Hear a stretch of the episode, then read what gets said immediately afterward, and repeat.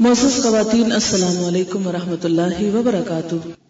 نحمده ونصلي على رسوله الكريم اما بعد۔ فاعوذ بالله من الشيطان الرجيم بسم الله الرحمن الرحيم رب اشرح لي صدري ويسر لي امري واحلل عقدة من لساني يفقهوا قولي يا ايها الذين امنوا قوا أنفسكم وأهليكم نارا. نارا وقودها الناس والحجارة عليها ملائكة غلاظ شداد.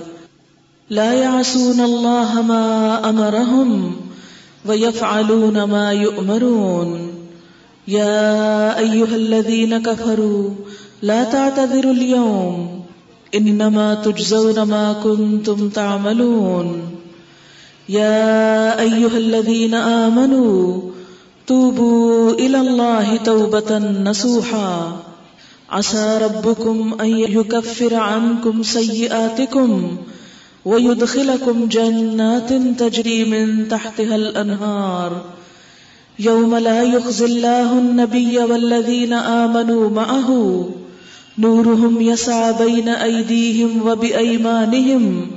يقولون ربنا أتمم لنا نورنا واغفر لنا إنك على كل شيء قدير يا أيها النبي جاهد الكفار والمنافقين واغلز عليهم ومأواهم جهنم وبئس المصير ضرب الله مثلا للذين كفروا امرأة نوح وامرأة لوط كانتا تحت عبدين من عبادنا صالحين، فخانتاهما فلم يغنيا عنهما من الله شيئا، وقيل ادخلا النار مع الداخلين. وضرب الله مثلا للذين آمنوا امرأة فرعون، إذ قالت رب ابن لي عندك بيتا في الجنة، ونجني من فرعون وعمله، ونجني من القوم الظالمين.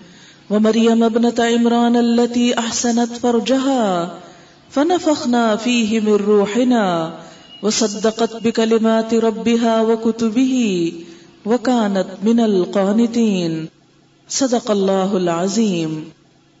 شروع کرتی ہوں اللہ کے نام سے، جو بے انتہا مہربان، نہایت رحم فرمانے والا ہے۔ اے لوگو، جو ایمان لائے ہو، بچاؤ اپنے آپ کو۔ اور اپنے گھر والوں کو اس آگ سے، جس کا ایندھن انسان اور پتھر ہوں گے، جس پر نہایت تند خو اور سخت گیر فرشتے مقرر ہوں گے، جو کبھی اللہ کے حکم کی نافرمانی نہیں کرتے، اور جو کچھ بھی انہیں حکم دیا جاتا ہے، اسے بجا لاتے ہیں۔ اس وقت کہا جائے گا کہ، اے کافرو، آج معذرتیں پیش نہ کرو۔ تمہیں تو ویسا ہی بدلہ دیا جا رہا ہے جیسے تم عمل کر رہے تھے۔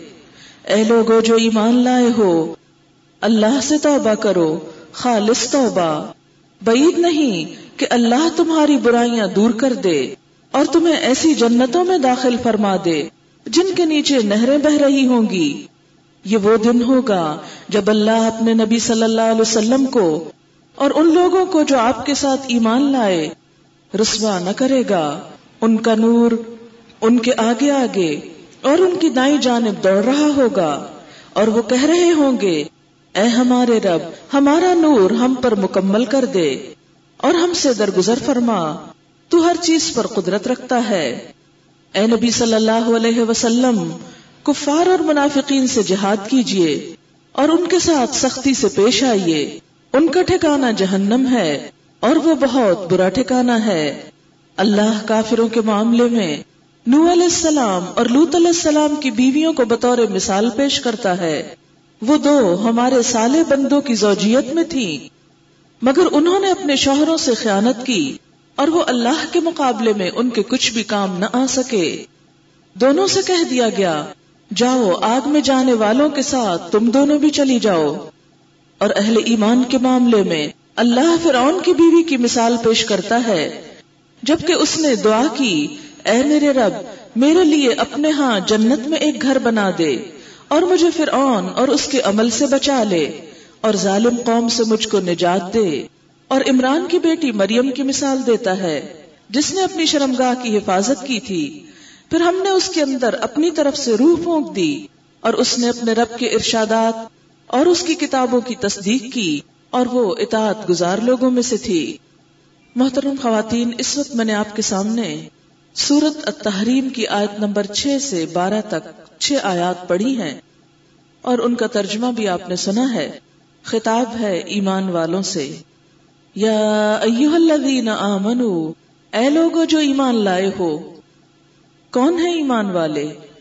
ہم ہیں، ہم سے خطاب ہے، کیونکہ ہم ایمان کا دعوی کرتے ہیں، اللہ کو مانتے ہیں، اس کے رسولوں کو مانتے ہیں، اس کی کتابوں کو مانتے ہیں۔ آخرت کے دن کو مانتے ہیں، فرشتوں کو مانتے ہیں۔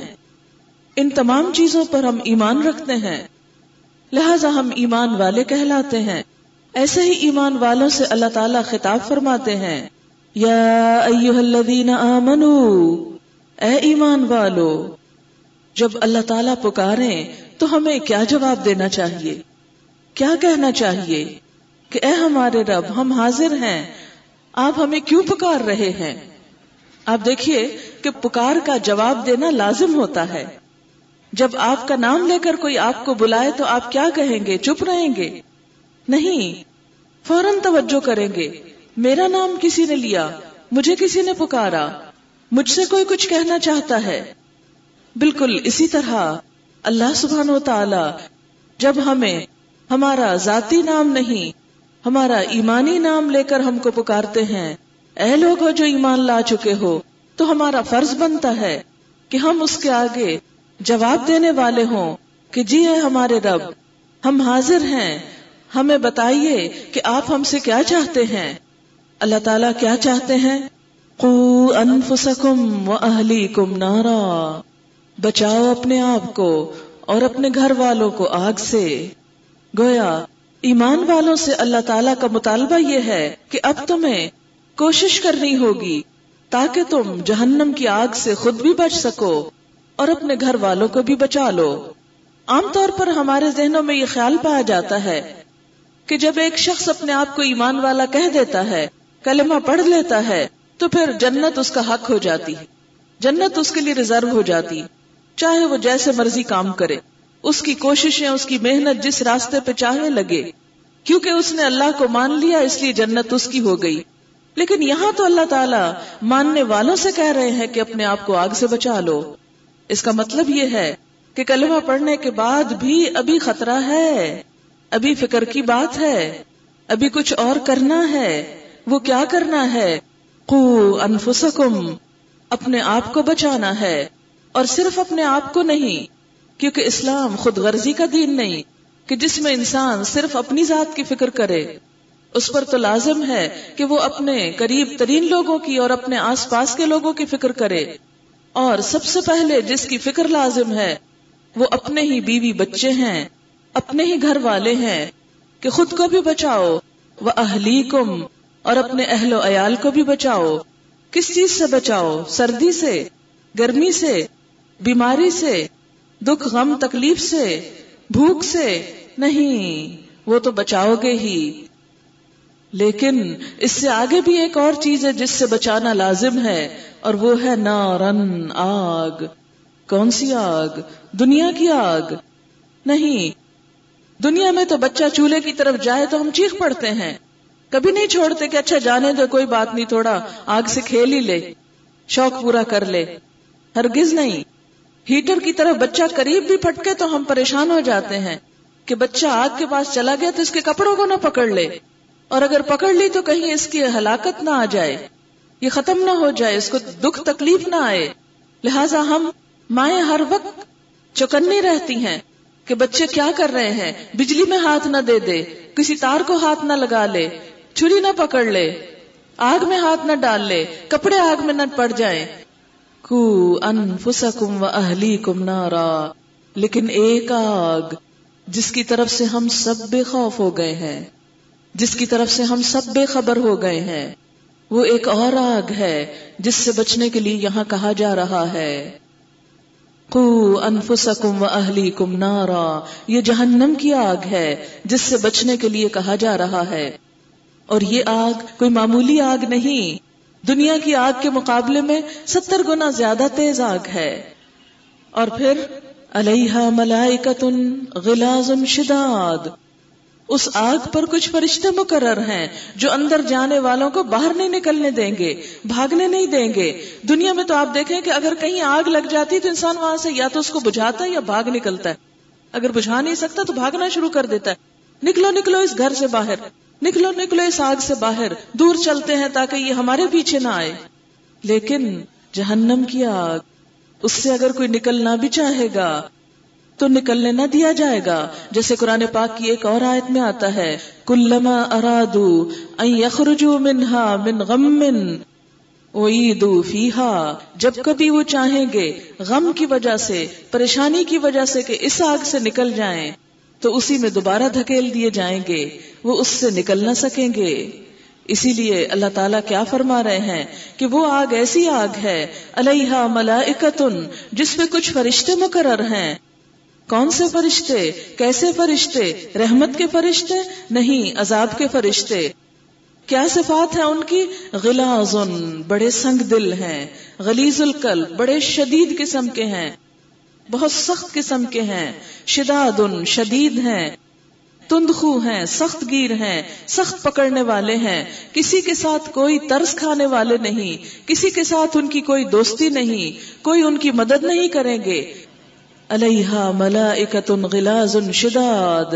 لا یاسون اللہ ما امرہم۔ جو اللہ ان کو حکم دے گا، اس کی نافرمانی نہ کریں گے۔ یعنی اگر اللہ تعالیٰ کے حکم سے ان کو اس ڈیوٹی پہ مقرر کیا گیا ہے تو وہ کسی وقت سستی نہ کریں گے۔ دنیا میں تو کیا ہوتا ہے، پہرے دار غافل ہو جاتے ہیں، کبھی چوکی دار سو جاتے ہیں، کبھی ویسے بھول جاتے ہیں یا ادھر ادھر نکل جاتے ہیں۔ اور لوگ جیل کے دروازے کاٹ کے بھی باہر بعض اوقات نکل آتے ہیں۔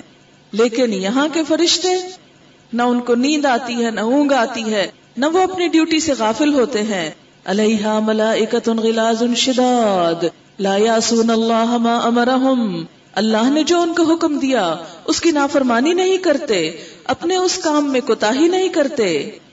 آپ دیکھیے کہ ایسی جگہ بتائی ہے اللہ تعالیٰ نے کہ جس سے ایمان والوں کو بچنے کے لیے کہا گیا ہے۔ اور پھر کیا فرمایا؟ وہ یفعلون ما امرون وہی کرتے ہیں جو حکم دیے جاتے ہیں۔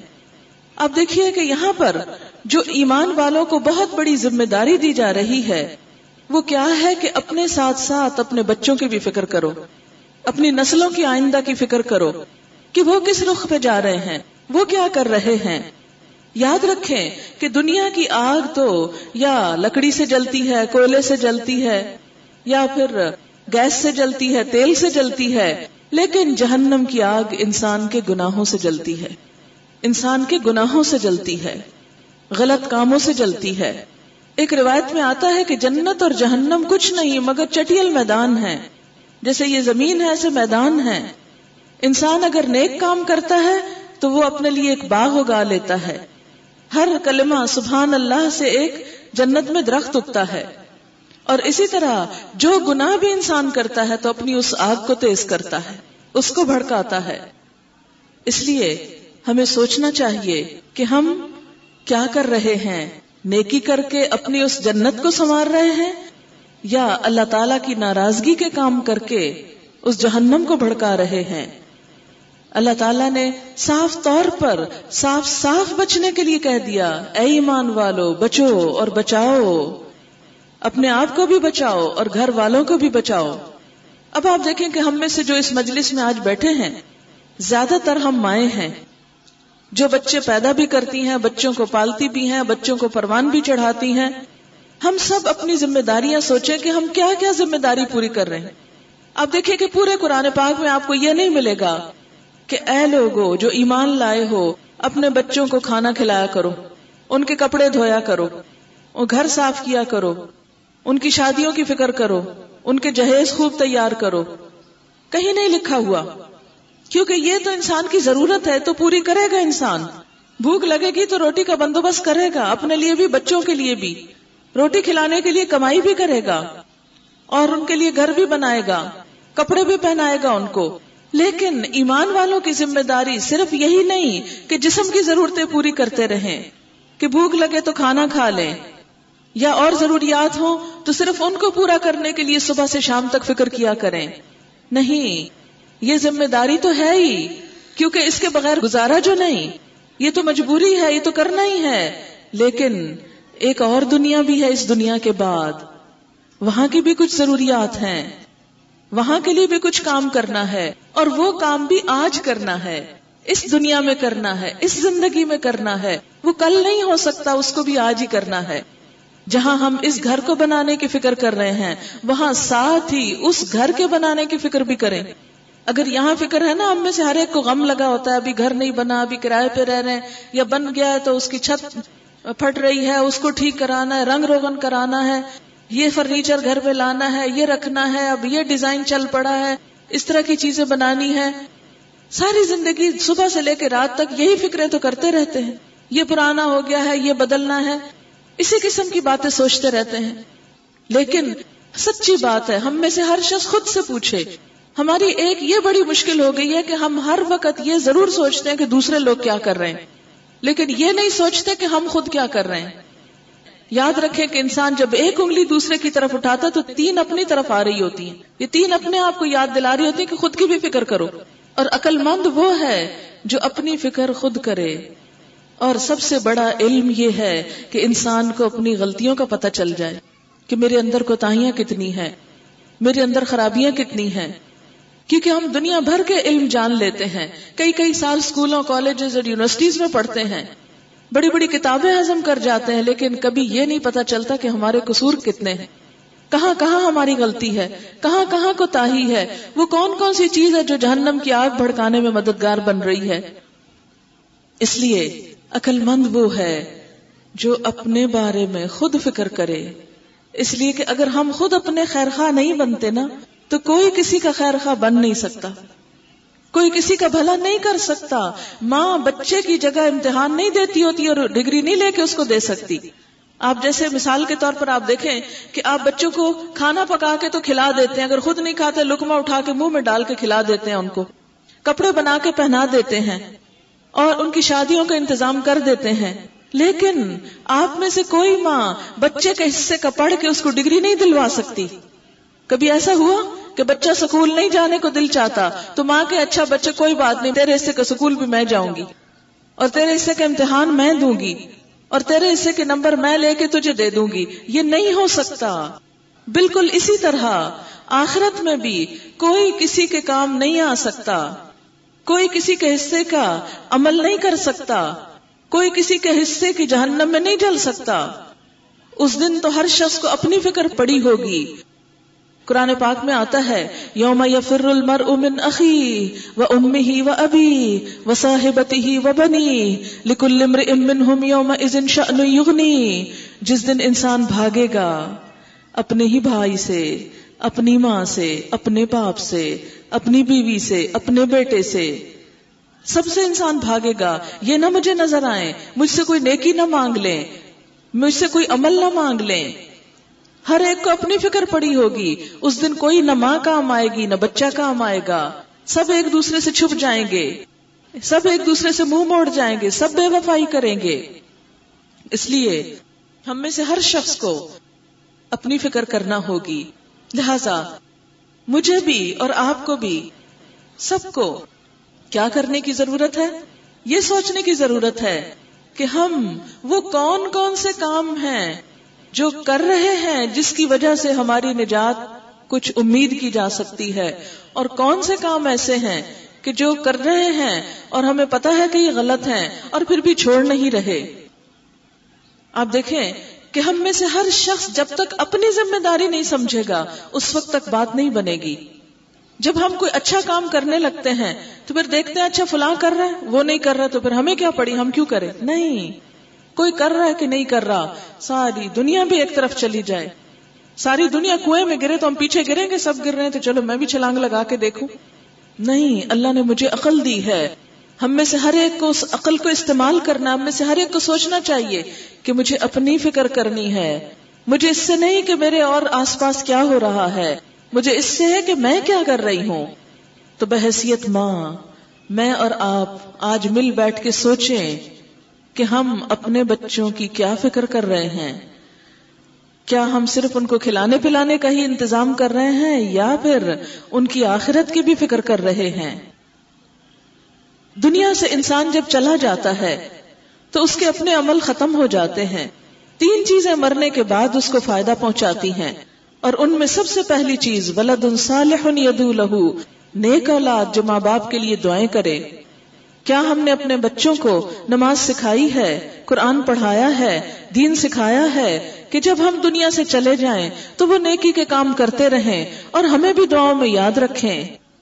دنیا میں تو جو کچھ رزق قسمت میں ہے وہ مل ہی جاتا ہے، لیکن ایک گھر جو آخرت کا ہے، اس کا بھی ہم سب کو فکر کرنا ہے۔ اور اس کا فکر جب تک ہم خود نہ کریں گے، کسی اور کا فکر کرنا ہمارے کام نہیں آئے گا۔ لہذا ہم سب خود سوچیں۔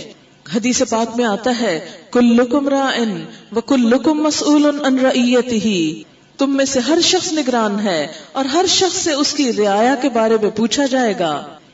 عورت کے بارے میں بھی فرمایا گیا ول مر فی بیت زوجہا و مسئولت عورت اپنے شوہر کے گھر میں نگران ہے۔ یعنی شوہر تو باہر چلا جاتا ہے۔ کام کاج کرنے کے لیے۔ وہ تو گھر میں نہیں ہوتا۔ پیچھے عورت کا فرض بنتا ہے کہ وہ نگرانی کرے۔ کس بات کی؟ صرف اس بات کی نہیں کہ کنڈی لگی ہے کہ نہیں، کچھ اور نہ آ جائے۔ صرف اس بات کی نہیں کہ کھانا چولہے پہ جل نہ جائے۔ صرف اس بات کی نہیں کہ کپڑے دھونے والے تو وہ دھو لیے جائیں۔ اس بات کی بھی فکر کرے کہ بچوں نے نماز کا ٹائم ہے، نماز پڑھی ہے کہ نہیں پڑھی؟ بچوں کی عمر گزر رہی ہے، قرآن پڑھا ہے کہ نہیں پڑھا؟ کئی بچے جھوٹ تو نہیں بول رہے، کئی بچے چوری کی عادت کا شکار تو نہیں ہو رہے، کئی بچے بڑوں کے ساتھ بدتمیزی تو نہیں کر رہے، غیبت تو نہیں کر رہے۔ لیکن یاد رکھیے کہ بچوں کو بھی اللہ نے بڑی عقل دی۔ جو ماں خود نماز نہیں پڑھے گی، وہ بچوں کو کہاں کہہ سکتی ہے کہ نماز پڑھو؟ حالانکہ کیا حکم ہے کہ سات سال کا بچہ ہو جائے تو نماز کے لیے کہنا شروع کر دو، دس سال کا ہو جائے تو مار بھی سکتے ہو۔ اور بلوغت کے بعد تو ایک ایک نماز کا پھر حساب ہے۔ پوچھا جائے گا۔ حدیث پاک سے پتا چلتا ہے۔ قیامت کے دن پہلا سوال جو انسان سے ہوگا وہ نماز کے بارے میں ہوگا۔ پہلا پرچہ جو چیک ہوگا قیامت کے دن، جس کا نتیجہ دیکھا جائے گا، وہ نماز ہوگی۔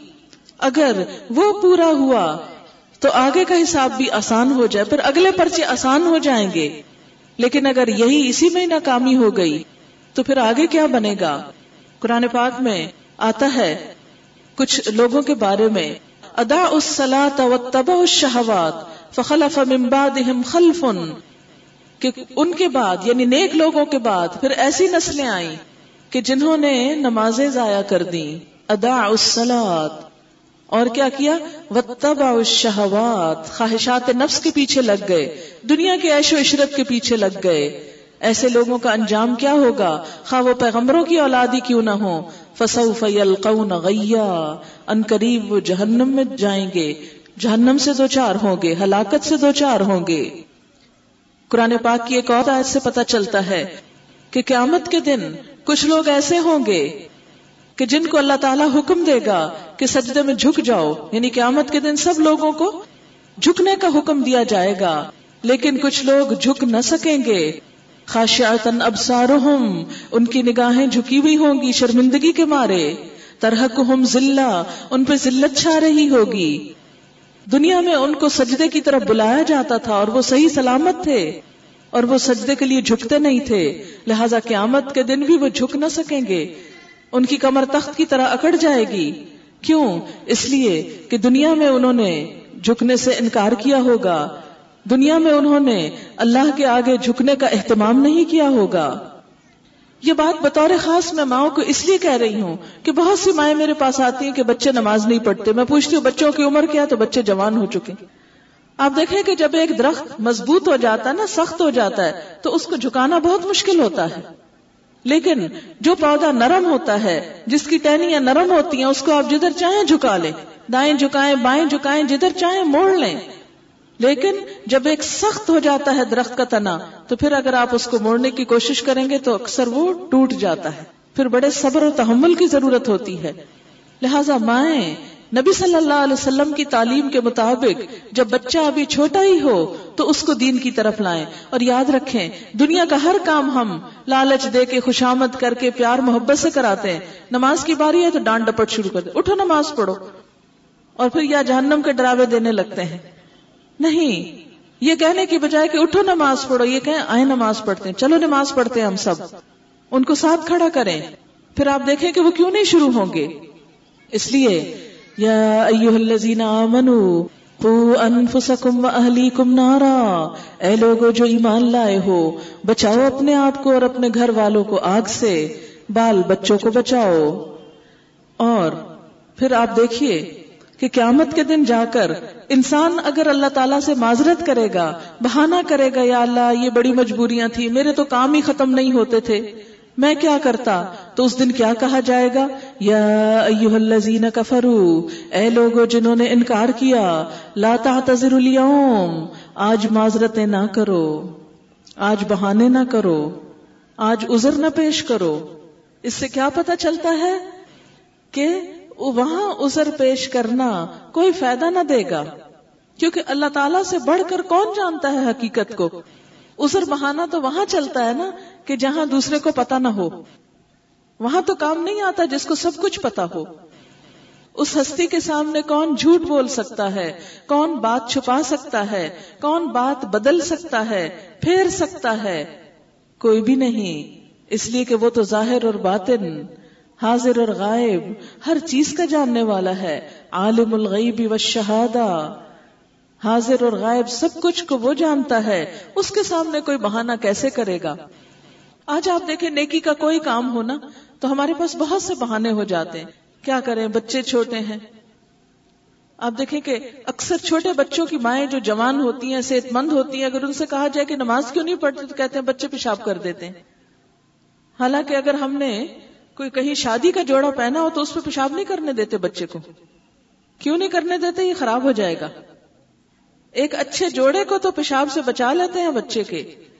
لیکن جس جوڑے میں نماز پڑھنی ہوتی ہے، اس کو پیشاب سے نہیں بچا سکتے۔ یہ صرف ہم بہانہ کرتے ہیں۔ سوچنا یہ چاہیے، کیا قیامت کے دن ہمارا یہ بہانہ کام آ جائے گا؟ اللہ تعالیٰ مان جائیں گے کہ ہاں ٹھیک ہے، کوئی بات نہیں، واقعی تمہارے چھوٹے بچے تھے۔ اللہ کو نہیں پتا تھا کہ مائیں بچے پیدا کریں گی اور ان کے بچے چھوٹے اس طرح کے کام کریں گے، تو ان کو تو نماز معاف کر دینی چاہیے۔ لیکن اس نے ایسا نہیں کیا۔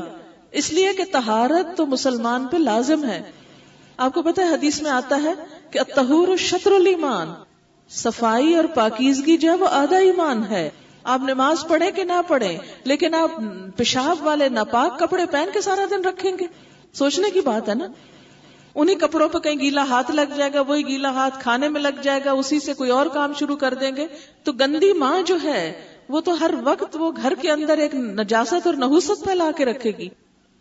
اللہ نے عقل دی ہے، سمجھ دی ہے۔ اس سمجھ کو استعمال کرتے ہوئے بنیادی فرائض کو ادا کرنے کی طرف پوری توجہ رہنی چاہیے۔ پھر اسی طرح فرمایا، لا تعتذر اليوم انما تجزون ما کنتم تعملون۔ مت بہانے کرو، آج تم کو وہی دیا جا رہا ہے جو تم عمل کرتے رہے ہو۔ آج تمہارے سامنے وہی ہے جو تم کر کے آئے ہو۔ تو اس سے کیا پتا چلتا ہے کہ جنت اور جہنم دراصل کیا ہے؟ انسان کے اعمال کا نتیجہ ہے۔ اچھا کریں گے تو اچھا نتیجہ سامنے آئے گا، برا کریں گے تو برا نتیجہ۔ بالکل ایسے ہی جیسے ایک طالب علم امتحان میں بیٹھ کے سمار سمار کے لکھتا ہے، بہت اچھی طرح سوچ سمجھ کے جواب دیتا ہے۔ پڑھ کے آیا ہوتا ہے، تیاری کر کے آیا ہوتا ہے، بہترین پرچہ کرتا ہے۔ اور دوسری طرف، دوسرا ایک نکما انسان کیا کرتا ہے جو پڑھ کے نہیں آتا، وہ پرچہ بھی پھر اسی طرح ٹال مٹول کر کے اٹھ پٹانگ لکیریں ڈال کے وہ آ جائے گا اور وہ سمجھے گا کہ میں نے اپنا کام کر لیا۔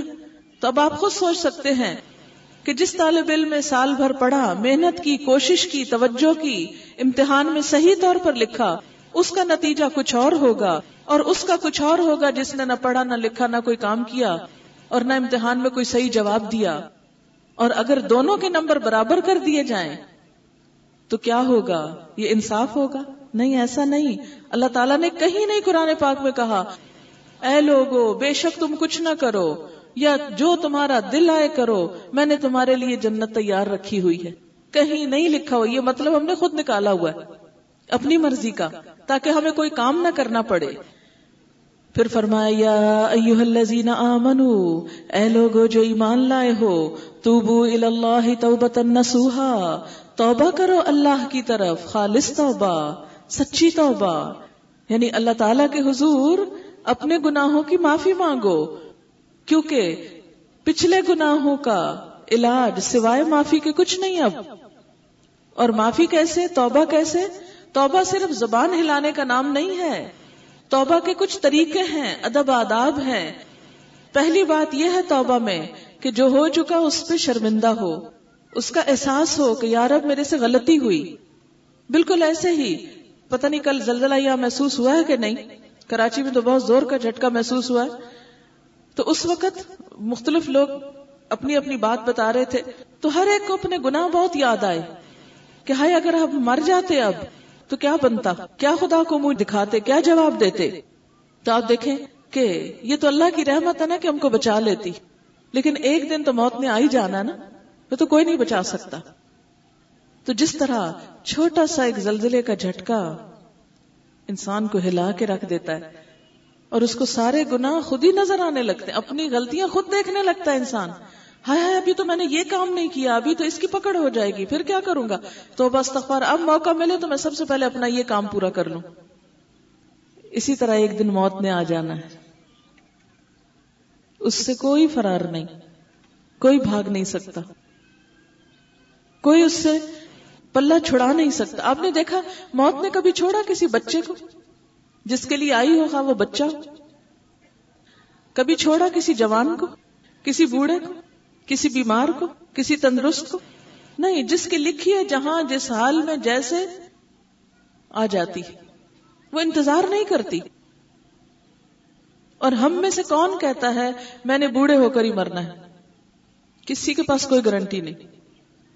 کون کہتا ہے کہ میں اتنے سال تو ضروری جیوں گا؟ کوئی نہیں کہتا۔ اتنی غیر یقینی چیز زندگی، ایک بالکل کچی تار کی طرح کے جو کسی وقت بھی ٹوٹ سکتی ہے اس زندگی پہ بھروسہ کر کے، کل کی امید رکھ کے ہم اللہ تعالی سے توبہ بھی نہیں کرتے۔ توبو اللہ توبتا نسوہا توبہ کرو اللہ کی طرف، خالص توبہ۔ کیسی توبہ؟ جس میں شرمندگی بھی ہو، جس میں زبان سے توبہ بھی ہو۔ نماز پڑھ کے بھی توبہ کی جائے، توبہ کے نفل بھی پڑھے جاتے ہیں۔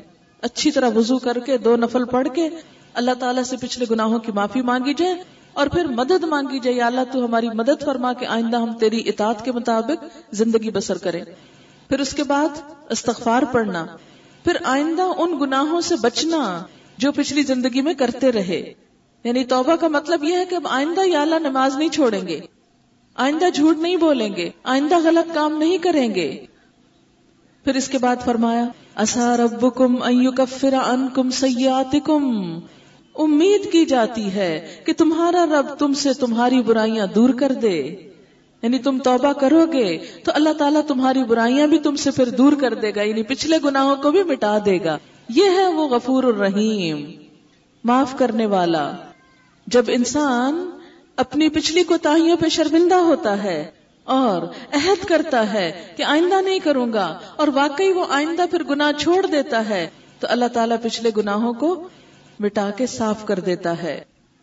وہ ید خلا کم اور تمہیں ایسے باغوں میں داخل کرے گا۔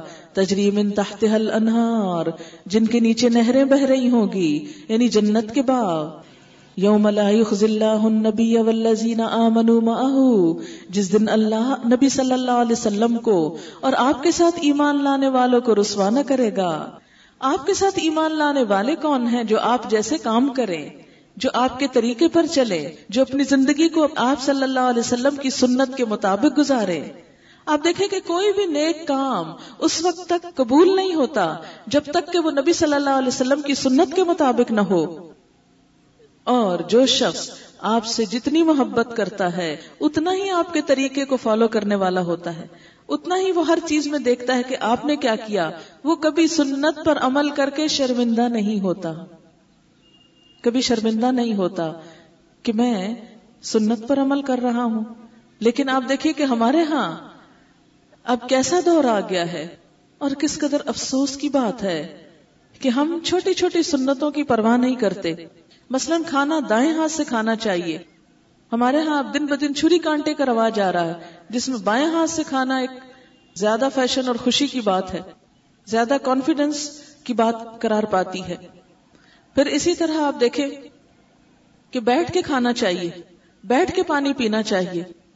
لیکن ہم کھڑے ہو کر بے دھیانی میں بعض اوقات، اور بعض اوقات پتہ ہی نہیں کہ سنت کیا ہے۔ بسم اللہ پڑھ کر کھانا چاہیے۔ اس لیے کہ جس کھانے پہ بسم اللہ نہ پڑی جائے، اس میں شیطان شریک ہو جاتا ہے، بے برکتی ہو جاتی ہے۔ کھا کر بھی نہیں لگتا طاقت ہی نہیں آتی، بیماریوں سے نجات کا ذریعہ ہی نہیں بنتا۔ لیکن ہم اللہ کا نام لیتے ہوئے یا غافل ہوتے ہیں، یا شرمندہ ہوتے ہیں، یا دھیان ہی نہیں کرتے۔ اس لیے ضرورت کس بات کی ہے؟ کہ ہم اپنی زندگی کے طریقوں کو آپ صلی اللہ علیہ وسلم کی سنت کے مطابق ڈھالیں، نہ صرف یہ کہ نماز روزے کی حد تک، بلکہ عام زندگی کے اخلاق میں بھی۔ نورہم یسا بین ایدیہم و بی ایمانہم ان کا نور ان کے آگے آگے اور ان کی دائیں جانے پھیل رہا ہوگا۔ کس کا نور؟ ایمان والوں کا نور۔ یہ نور کیا چیز ہے؟ یہ نور انسان کے نیک مال کی روشنی ہے۔ یاد رکھیے، پیچھے نار کا ذکر ہوا ہے۔ اور یہاں نور کا ذکر ہوا ہے۔ نار کیا ہے جو گناہوں سے بنتی ہے؟ نور کیا ہے جو نیکیوں سے پیدا ہوگا؟ اب یہ اپنی قسمت کی بات ہے، اپنے شوق کی بات ہے، اپنی محنت کی بات ہے، اپنی دلچسپی کی بات ہے۔ کیا کہ ہم اپنے لیے کیا تیار کرتے ہیں؟ نار یا نور؟ کس چیز سے ہمیں دلچسپی ہے؟ ہے دونوں کی اصل ایک ہی۔ لیکن دونوں کا انجام مختلف ہے، تاثیر مختلف ہے۔ نور ہم یسا بینائی دی ہم و ان کا نور ان کے آگے آگے اور ان کی دائیں جانب دوڑ رہا ہوگا۔ یہ تو سب کو معلوم ہے نا کہ حشر کا دن جو ہے وہ مکمل اندھیرے کا دن ہوگا۔ اس دن ہر انسان کے پاس جو روشنی ہوگی، اس کے اپنے عمل کی ہوگی۔ کوئی شخص کسی دوسرے کو نہ دے سکے گا۔ نبی صلی اللہ علیہ وسلم نے فرمایا، کچھ لوگ ایسے ہوں گے کہ جن کا نور ان کے جیسے مدینہ سے سنا تک جا رہا ہوگا۔ سنا یمن کا ایک علاقہ ہے۔ تقریباً ڈیڑھ ہزار کلو میٹر بنتا ہے مدینہ سے۔ کہ وہاں تک جا رہا ہوگا۔ دور دور تک اس کی روشنی پھیل رہی ہوگی۔ یہ وہ لوگ ہوں گے جن کی نیکیاں، ایک تو یہ کہ ذاتی نیکیاں بہت ہوں گی، دوسرا یہ کہ انہوں نے اللہ کے دین کو پھیلایا ہوگا۔ ان کی ہرس اور شوق یہ ہوگا کہ نیکی کی بات ہر جگہ پھیل جائے۔ دور دور تک پھیل جائے۔ ہم ایسے کام کر جائیں کہ جس سے خیر پھوٹے۔ ہم اپنا وقت، اپنا مال، اپنی طاقت، اپنی کوشش، اپنا علم، اپنی ذہانت، اپنے بال بچے، اپنے وسائل اس کام میں لگائیں کہ جس سے اللہ کا نام، اللہ کا پیغام، اللہ کا دین دور دور تک پھیل جائے۔ جو اس کام میں جتنی کوشش کرے گا، جتنی محنت کرے گا خود اچھا بننے کے بعد، اپنے بال بچوں کو اچھا بنانے کے بعد عام لوگوں کی بھلائی کی فکر بھی کرے گا، تو قدرتی طور پر اس کا نور دور دور تک پھیلے گا۔ کچھ لوگوں کا اس سے کم، کچھ کا اس سے کم، حتیٰ کہ منافق کا نور بس اس کے ناخن کے انگوٹھے میں ہوگا، کبھی جلے گا، کبھی بجھ جائے گا۔ اور وہ پریشان ہوگا کہ یہ کیوں ہو رہا ہے؟ تو اس کو بتایا جائے گا کہ ظاہر ہے کہ کبھی وہ ایمان کی حالت، کبھی کفر کی حالت پر، کبھی دین کی طرف آ گئے، کبھی دین کو بالکل بھول گئے۔ آج ہمیں بھی سوچنا چاہیے، جو مسلمان ہوتا ہے، وہ تو ہر جگہ مسلمان ہوتا ہے۔ مسلم عربی زبان میں ایک بڑی دلچسپ اصطلاح ہے۔ اگر آپ ڈکشنری میں لغت میں مسلم کا مطلب معلوم کریں، تو مسلم کہتے ہیں اس اونٹ کو جس کی ناک میں نکیل ڈال دی جائے، مہار ڈال دی جائے اور اس مہار کو کسی نے اپنے ہاتھ میں پکڑ رکھا ہو۔ اور جدھر اس کو لے جانا چاہے ادھر لے جائے۔ یعنی ایک تو ہوتا ہے نا کھلا اونٹ، جدھر جل چاہے خود ہی گھومتا پھرتا رہے، ادھر منہ مار، ادھر چار اس کے درخت میں توڑ یعنی جہاں اس کا دل چاہے جائے۔ اور مسلم وہ اونٹ ہوتا ہے کہ جو شتر بے مہار، یہ محاورہ بھی ہے نا، اردو میں بھی یہ بولتے ہیں شتر بے مہار۔ شتر کہتے ہیں نا اونٹ کو، اور بے مہار یعنی اس کی مہار کوئی نہیں، لہذا وہ کھلا پھر رہا ہے۔ اس کی زندگی میں کوئی مقصد نہیں، کوئی ایم نہیں۔ لیکن مسلم کون ہوتا ہے؟ عربی میں مسلم اونٹ کو کہتے ہیں کہ جس کے ناک میں نکیل ڈالی ہوئی ہو، مہار ڈالی ہوئی ہو اور وہ کسی کے ہاتھ میں ہو۔ اب مسلم مسلمان کون ہے؟ وہ انسان کہ جس نے اپنی باغیں اللہ کے ہاتھ میں دے رکھی۔ وہ شتر بے مہار کی طرح نہیں ہے کہ جو اس کا دل چاہے، جو اس کی خواہش ہو، جو اس کی مرضی ہو، وہ کرتا پھرے۔ نہیں، وہ کیا کرتا ہے؟ اپنا آپ اس نے اللہ کے حوالے کر رکھا ہے۔ اسی لیے ہم کہتے ہیں نا کہ اسلام کس کو کہتے ہیں؟ اپنے آپ کو اللہ کے حوالے کر دینا۔ جو اللہ تعالی چاہے وہی کریں گے۔ لہذا مسلمان اس اونٹ کی طرح ہوتا ہے کہ جس کی باغیں اللہ کے ہاتھ میں جس کی مرضی اللہ کی مرضی کے تابع ہے جہاں سے وہ روکتا ہے، ادھر سے باغ کھیلتا نہیں، ادھر نہیں جانا، رک جاتا ہے۔ جدھر جانے کو کہتا ہے کہ چلو اس طرف، وہ ادھر چل پڑتا ہے۔ ہمارے لیے بھی اللہ تعالیٰ نے اس دنیا میں کچھ چیزیں حلال کی ہیں، کچھ چیزیں حرام کر دی ہیں۔ مسلمان وہ شخص ہے جو اپنے آپ کو وہاں سے روک لے جس چیز کو اللہ نے حرام کیا ہے۔ خواہ وہ کھانے کی ہو، خواہ وہ دیکھنے کی ہو، خواہ وہ سننے کی ہو۔ چاہے اس کے سامنے سونا رکھا ہو، وہ کسی کی چیز پہ غلط نظر نہیں ڈالے گا، اس لیے کہ میری چیز ہی نہیں، میں کیوں اٹھاؤں؟ میری اس سے کیا دلچسپی؟ میرا اس سے کیا مطلب؟ کہ میں کسی کے مال کو اس نظر سے بھی دیکھوں۔ لینا اور چھیننا اور چرانا اور دھوکے سے اور فراڈ سے لینا تو بہت دور کی بات۔ اسی طرح جو دیکھنا اللہ نے حرام کیا، وہ میں کیوں دیکھوں؟ آپ دیکھیں کہ آج امت مسلمہ پر ایک بہت بڑا عذاب یا طوفان جو ہے وہ کیا ہے؟ میڈیا کا۔ کہ آپ نہیں بھی چاہتے تو آپ دیکھیں بے حیائی کے منظر۔ ٹیلی ویژن کھولیں، اس پر دیکھیں۔ اور اب تو خالی ٹیلی ویژن کی بات ہی نہیں رہی، گھر گھر میں کیبل پہنچ چکی ہے، ڈش پہنچ چکی ہے۔ اس میں صرف مسلمان نہیں، کافروں کے ننگے ناچ اور غلط سلط قسم کی حرکتیں اور چیزیں۔ ہم میں سے اچھے بھلے لوگوں نے ان سب چیزوں کو اپنے لیے حلال، جائز اور درست قرار دے دیا۔ دن رات بچے ان چیزوں کو دیکھتے رہتے ہیں، خود بھی ہم دیکھتے ہیں، بچے بھی دیکھتے چلے جاتے ہیں، اور برائی کو برائی سمجھا ہی نہیں جاتا۔ ایک وقت تھا کہ جب اس چیز کو برا سمجھا جاتا تھا، نہیں نہیں، حرام ہے یہ سب کچھ۔ کسی عورت کو اس حال میں دیکھنا یا کسی مرد کو دیکھنا، یہ درست نہیں۔ لیکن آج ہماری نگاہیں دیکھتی ہیں، مگر ہمارے دلوں میں کوئی اس کے بارے میں تکلیف ہی پیدا نہیں ہوتی۔ ہم نے اس کو کلچر سمجھ لیا۔ ہم نے اس کو فن قرار دیا، ہم نے اس کو انجوائمنٹ قرار دیا، اور گھنٹوں ہم اس کے آگے بیٹھ کر وقت گزار لیتے ہیں۔ پھر اسی طرح مسلمان تو وہ ہوتا ہے جو اپنے کانوں کی بھی حفاظت کرتا ہے۔ نبی صلی اللہ علیہ وسلم نے فرمایا تھا کہ میں آلات موسیقی توڑنے کے لیے بھیجا گیا ہوں۔ لیکن ہمارا حال کیا ہے کہ ہماری صبح نہیں ہوتی، رات نہیں ہوتی، ہم کو نیند نہیں آتی اس کے بغیر۔ ہمارا اٹھنا بھی اس سے، ہمارا سونا بھی اس سے۔ کہیں بھی بیٹھے ہوں، اسی طرح کی ہر جگہ پر۔ اور اب تو مسلمانوں کی شادیوں کے اندر بطور خاص ایسی مجلسیں سجائی جاتی ہیں۔ کیا ایسی کسی مجلس میں ہم حضور صلی اللہ علیہ وسلم کو بھی دعوت دے سکتے ہیں؟ کیا اگر اللہ کے رسول صلی اللہ علیہ وسلم آج موجود ہوں، تو ہم اپنی شادیوں میں بلا سکتے ہیں ان کو دعوت دے سکتے ہیں کہ آپ بھی تشریف لائیں، دیکھیں ہم آپ کی امت ہو کے کیا کیا کام کر رہے ہیں؟ پھر قیامت کے دن ہم کس منہ سے ان کے سامنے جائیں گے؟ کس منہ سے کہیں گے کہ آپ ہماری سفارش کیجیے، ہم پکڑے ہوئے ہیں۔ آپ صلی اللہ علیہ وسلم چوروں کی سفارش کریں گے اللہ کے پاس؟ کہ اللہ، یہ میری امت کے چور ہیں، آپ ان کو معاف کر دیجیے یہ دھوکہ باز لوگ ہیں، ان کو معاف کر دیجیے یہ دوسروں کے ساتھ فراڈ کرنے والے لوگ ہیں، ان کو معاف کر دیجیے یہ گھنٹوں بیٹھ کے لوگوں کی غیبت کرتے تھے، ان کو معاف کر دیجیے یہ دلوں میں بغض بھر کے بیٹھے ہوئے تھے، نفرتیں اور عداوتیں، ان کو معاف کر دیجیے اللہ کے رسول صلی اللہ علیہ وسلم ایسی امت پر فخر کریں گے؟ ہرگز نہیں۔ وہ تو ان سب چیزوں کو ختم کرنے کے لیے آئے تھے۔ اور اگر ہم نے آپ کا کہنا نہیں مانا، آپ کی بات نہیں مانی، تو پھر حق کیا ہے کہ آپ سے کہیں کہ آپ ہمیں چھڑا دیں؟ صحیح بخاری میں ایک حدیث آتی ہے کہ آپ صلی اللہ علیہ وسلم نے فرمایا کہ میں تم میں سے کسی کو اس حال میں نہ پاؤں کہ قیامت کے دن وہ اپنی گردن پہ ایک اونٹ لادے ہوئے آئے اور مجھ سے کہے کہ یا رسول اللہ صلی اللہ علیہ وسلم میری مدد کیجیے، میں اس وقت مدد نہ کروں گا، میں آج صاف بات پہنچا چکا ہوں۔ اور وہ اونٹ چوری کا اونٹ ہو، جو کسی کا چرایا ہوا اور وہ اپنی گردن ظاہر ہے کہ جو کسی کی کوئی چیز چرائے گا، قیامت کے دن اٹھا کے لائے گا۔ اور اپنے عمل کی شکل میں دینی پڑے گی۔